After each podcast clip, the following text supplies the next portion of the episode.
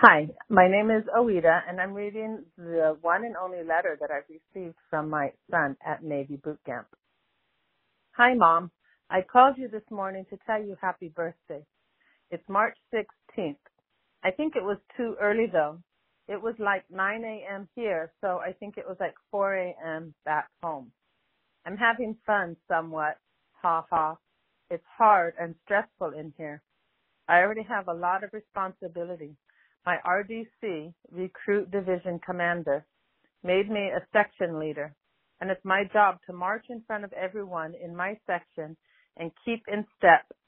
And I also have to go around and make sure everyone folds their uniforms correct every night before we go to sleep.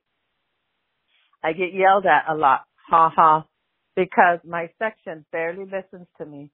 So I get chewed out when they don't do what they're supposed to do. I found out I need glasses. I didn't realize how bad my vision was until the Navy gave me glasses. We are in quarantine, but no one wants to say that word, quarantine. They don't want to tell us anything about the coronavirus, but there's a rumor going around that one of the recruits here got it. They locked down that section of the base, then they locked down the whole base. They are not going to let any visitors come for graduation. I only have like 52 days left, but the days are really long. We go to sleep around 11 or 12 and wake up at 4.30 in the morning, and we are always busy. I get a couple of minutes of sleep during the day.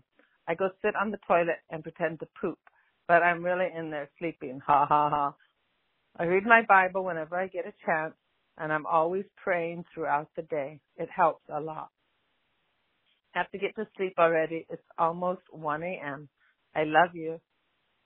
I'll call you when they let me. Happy birthday. Seaman Recruit.